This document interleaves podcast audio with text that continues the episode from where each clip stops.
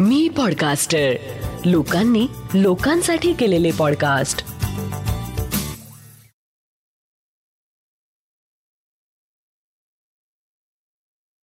श्री गजानन महाराज की जय. श्री गजानन अनुभव ह्या पॉडकास्टचा हा सदुसष्टावा भाग आहे. माझ्या माऊलींची सारी योजनाच न्यारी. जय गजानन. मी रमेश साठे. भारतीय वायुसेनेत बरीच वर्ष नोकरी केल्यानंतर मी सेवानिवृत्त झालो. वायुसेनेतील नोकरी असल्यामुळे कर्तव्य आणि शिस्त या दोन्ही गोष्टी ज्या मला प्रिय होत्याच त्या शिकण्याची संधी मला त्या काळात प्राप्त झाली. तर दुसरीकडे माझ्या प्रापंचिक जीवनात महाराष्ट्रातील गणपतीच्या मूर्तीसाठी सुप्रसिद्ध असणारे पेण येथील माझे सासरे श्री अण्णा घैसास यांच्याकडून मला कर्तव्य करीत असताना त्याला जर नामस्मरणाची जोड मिळाली तर कर्तव्याला अधिक बहार येते हे शिकायला मिळालं. पेण येथील माझी सासूरवाडी. माझ्या सासऱ्यांना गजानन महाराजांची भक्ती. तो त्यांचा निष्ठेचा विषय.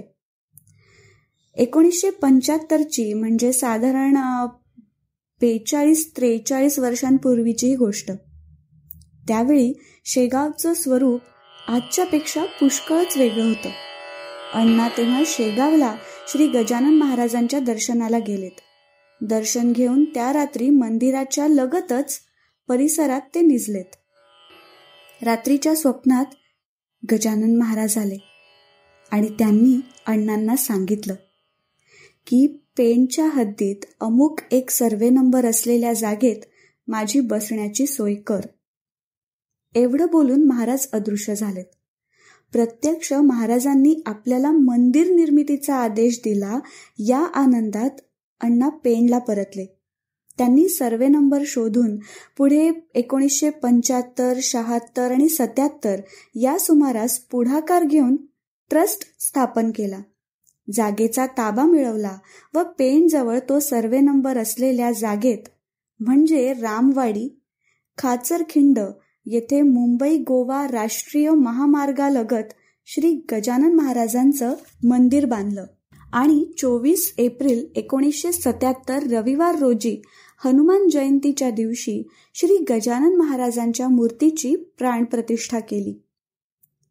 त्याच वेळी ट्रस्टने ठरवून टाकलं की यापुढे दरवर्षी एप्रिलच्या शेवटच्या रविवारी या मंदिराचा वर्धापन दिन साजरा करण्यात येईल. अण्णांनी मला त्यांच्या स्वप्नापासून तर प्राणप्रतिष्ठेच्या तारखेपर्यंत सर्व कार्यक्रम कळविला होता. त्यावेळचं माझं वय माझा स्वभाव माझ्या नोकरीचे स्वरूप हे सर्व लक्षात घेता माझ्या मनात काही किंतु परंतु होते. पण ते सर्व बाजूला सारून व वेकेशन पिरियडचा लाभ घेऊन सुट्टी मिळाल्यामुळे मी प्राणप्रतिष्ठा कार्यक्रमाला उपस्थित होतो. पाहता पाहता मंदिराला एक वर्ष पूर्ण झालं. एप्रिल महिना जवळ आला. अण्णांना वाटू लागलं की मी पत्नी आणि दोन लहान मुलींसह कार्यक्रमाला उपस्थित राहावं. ते योग्यही होतं पण माझ्यासमोर दोन मोठ्या अडचणी होत्या. एकतर गेल्याच वर्षी व्हेकेशन पिरियडला सुट्टी घेतल्यामुळे मला यंदा सुट्टी मिळणार नव्हती. आणि दुसरं म्हणजे रिझर्वेशन गाड्यांना इतकी तोबा गर्दी होती की रिझर्वेशन मिळणं केवळ अशक्य कोटीतील गोष्ट होती. त्यामुळे मी स्वस्थ होतो. पण त्यातून अण्णांना वाटलं की जावयांना काही अडचण आहे की काय? आणि त्यांनी तिकिटासाठी म्हणून काही पैसे पाठविले व कळविलं. जावई बापू तुमची जी काही अडचण असेल ती तुम्ही गजानन महाराजांना सांगा. आणि त्यांचं स्मरण करून काम करा. तुमची अडचण ते निश्चितच समजून घेतील. त्यानंतर मात्र मी ठरवलं की चला त्या दिशेने पाऊल उचलून तर बघू. तेव्हा मी दिल्लीला पालम येथे वायुसेनेच्या तळावर कार्यरत होतो. त्यामुळे सुट्टी मिळाली तरी दिल्ली ते मुंबई व पुन्हा परत मुंबई ते दिल्ली अशा दोन रिझर्वेशनचा प्रश्न होता. मुंबईहून पेणपर्यंतचा प्रवास होता पण तिथे तेवढी अडचण नव्हती. मी गजानन महाराजांचं स्मरण केलं. मनाची हिंमत बांधली आणि ऑफिसमध्ये बॉसची भेट घेतली. आश्चर्य म्हणजे त्यांनी सहजपणे पाच दिवसांची सुट्टी मंजूर केली. मग रिझर्वेशनसाठी रेल्वे स्टेशन गाठलं. पाहतो तर सर्व गाड्या फुल. कुठेही जागा शिल्लक नव्हती. रिझर्वेशनच्या खिडकीशी लांब लचक रांग. म्हणजे रिझर्वेशन मिळणार नाही हे नक्की होतं. तरीही मनात विचार केला. अण्णांचे शब्द आहेत ना बघूया काय होईल ते. आणि मी लाईनीत उभा राहिलो. मनात गजानन महाराजांचं स्मरण सुरू होतं. बराच वेळ उभा राहिलो तेव्हा एकदाचा नंबर लागला. योगायोग असा की माझ्याच समोरच्या माणसाने मुंबईची दोन तिकीटं कॅन्सल केलीत. पाठोपाठ मी त्या क्लर्कच्या समोर उभा राहिलो. त्यानं माझ्याकडे पाहिलं म्हणाला वैसे कानून देखा जाए तो ये दो टिकट वेटिंग वालों को देना चाहिए लेकिन मुझे लगता है कि ये मैं आपको दे दू. त्याने मला दोन रिझर्वेशन देऊ केलीत. आणि महाराजांच्या कृपेने मुंबईला जाण्याचा माझा मार्ग मोकळा झाला. आम्ही चौघ मुंबईला उतरलो. म्हटलं आधी परतीच्या रिझर्वेशनची चौकशी करावी. पण पुन्हा पाहतो तर कुठेही रिझर्वेशन उपलब्ध नाही. मग पुन्हा सर्व महाराजांवर सोपवून आम्ही पेणच्या दिशेने निघालो. पेणला वर्धापन दिनाचा कार्यक्रम सुरेख पार पडला. सर्व वातावरण गजाननमय झालं होतं. परत निघताना अण्णांना नमस्कार केला. म्हणालो परतीच्या प्रवासात आमचे हाल होणार ही दगडावरची रेष दिसते आहे. त्यावर अण्णा शांतपणे म्हणाले जावई बापू गजानन महाराजांचंच नामस्मरण करा. सर्व ठीक होईल. मिळेल रिझर्वेशन. अण्णांचा निरोप घेऊन आम्ही परत दादरला आलो. परतीच्या प्रवासाला एक दिवस बाकी होता. मी बॉम्बे सेंट्रलला गेलो. पुन्हा महाराजांचं स्मरण करीत रांगेत उभा झालो. माझी वेळ आल्यावर मी माझे मिलिटरी वॉरंट खिडकीतून आत सरकविले.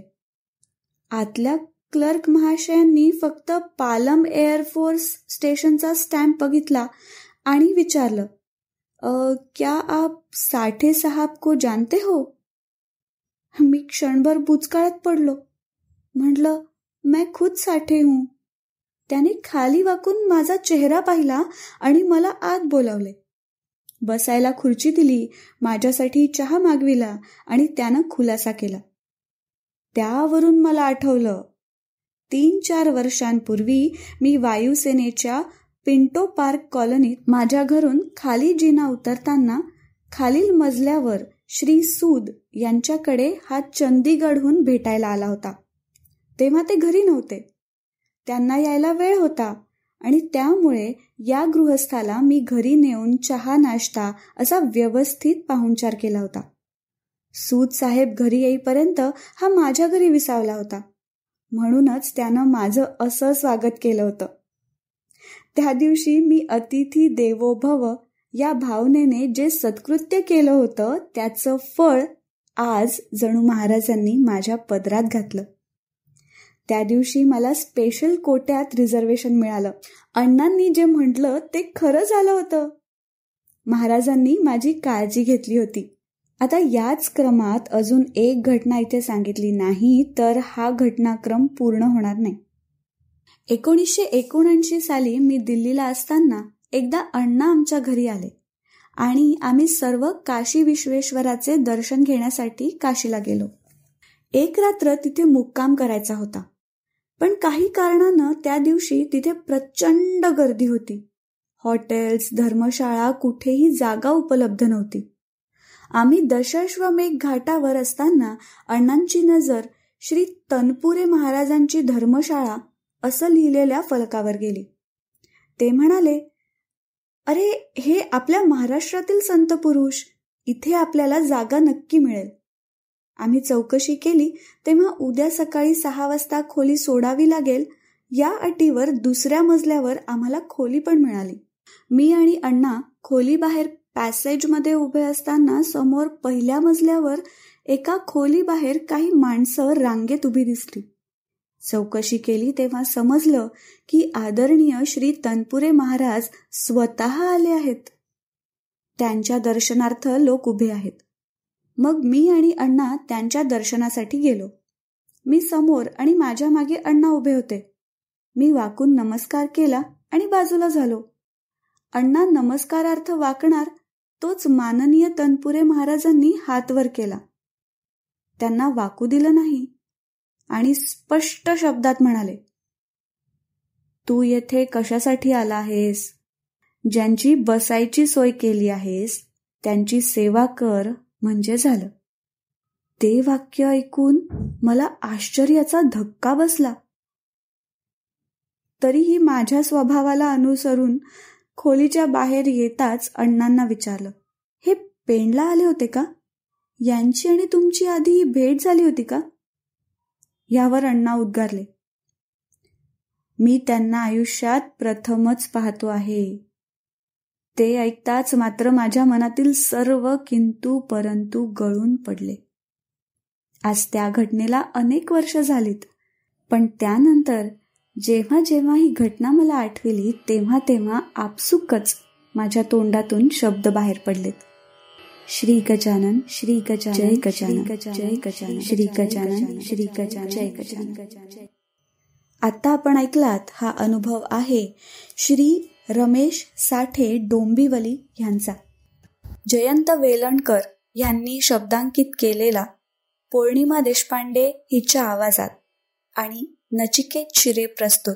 श्री गजानन अनुभव ह्या पॉडकास्टचा हा भाग. हा अनुभव तुम्हाला कसा वाटला हे आम्हाला नक्की कळवा. आणि तुमच्याकडे असे काही अनुभव असतील तर ते पण आम्हाला पाठवायला विसरू नका. आपल्या प्रतिक्रिया किंवा अनुभव आमच्यापर्यंत पोहोचवण्यासाठी डॉक्टर जयंत वेलणकर आणि मी पॉडकास्टचे डिटेल्स एपिसोडच्या शो नोट्समध्ये दिले आहेत. दर गुरुवारी नवीन अनुभव ऐकण्यासाठी मी पॉडकास्टरच्या यूट्यूब चॅनलला लाईक आणि सबस्क्राईब करा. आणि मी पॉडकास्टरचे इतरही पॉडकास्ट नक्की ऐका. लवकरच भेटूया पुढच्या गुरुवारी एका नवीन अनुभवासोबत. तोपर्यंत श्री गजानन जय गजानन.